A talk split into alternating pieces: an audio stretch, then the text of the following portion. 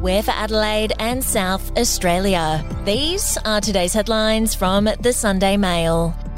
Parents are paying more than $131 a day in childcare fees in Adelaide as new national figures reveal prices are rising even higher than Australia's record inflation rate.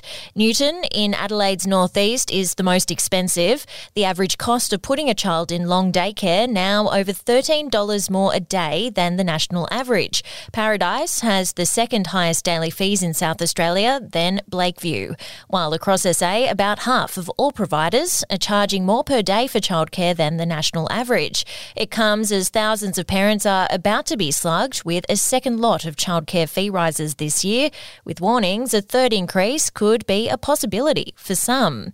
And to read more, you can with a subscription at advertiser.com.au or download the app. Every Australian who uses an online betting account will receive a monthly statement outlining their wins and losses under new rules to help problem gamblers from next week. With Aussie gamblers losing more than any other country in the world, the new statements are based on behavioural research. The government reports that problem gamblers, or those with false gambling beliefs, loss chasing tendencies, and lower financial literacy, bet substantially less when they saw an activity statement. The country's 52 corporate gambling providers and 102 on course bookmakers were consulted about the changes that'll impact more than a million Australians. We'll be back after this.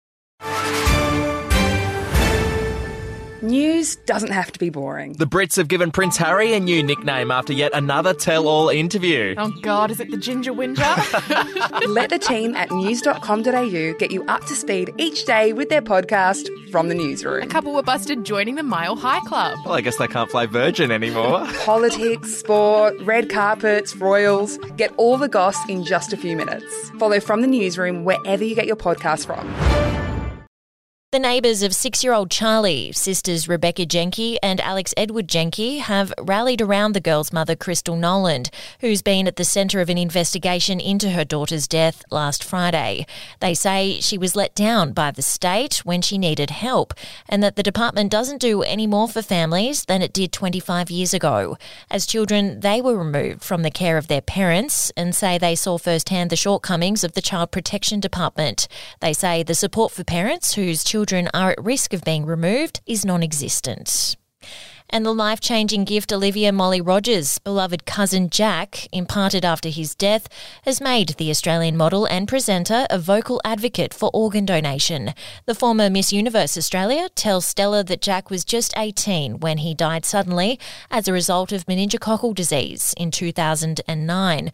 The generosity of her cousin has prompted Rogers to join the Australian Organ Donor Register and use her profile to support Donate Life Week, which kicks off today with the aim of encouraging the 13 million eligible Australians yet to register to do so.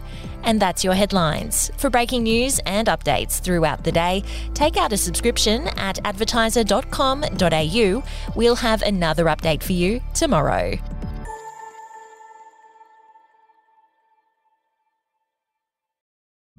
The podcast Faith on Trial looks into Hillsong, both in Australia and the US, and takes both the listener and hosts on unexpected twists and turns in the story of Brian Houston and the Singing Preachers. There are two incidents involving Pastor Brian. The Australian journalists uncovered a litany of alleged criminal behavior in the megachurch. Financial gifts were being given to the leaders of the church. Listen to Faith on Trial Hillsong ad free on Crimex Plus on Apple Podcasts today or wherever you get your podcasts.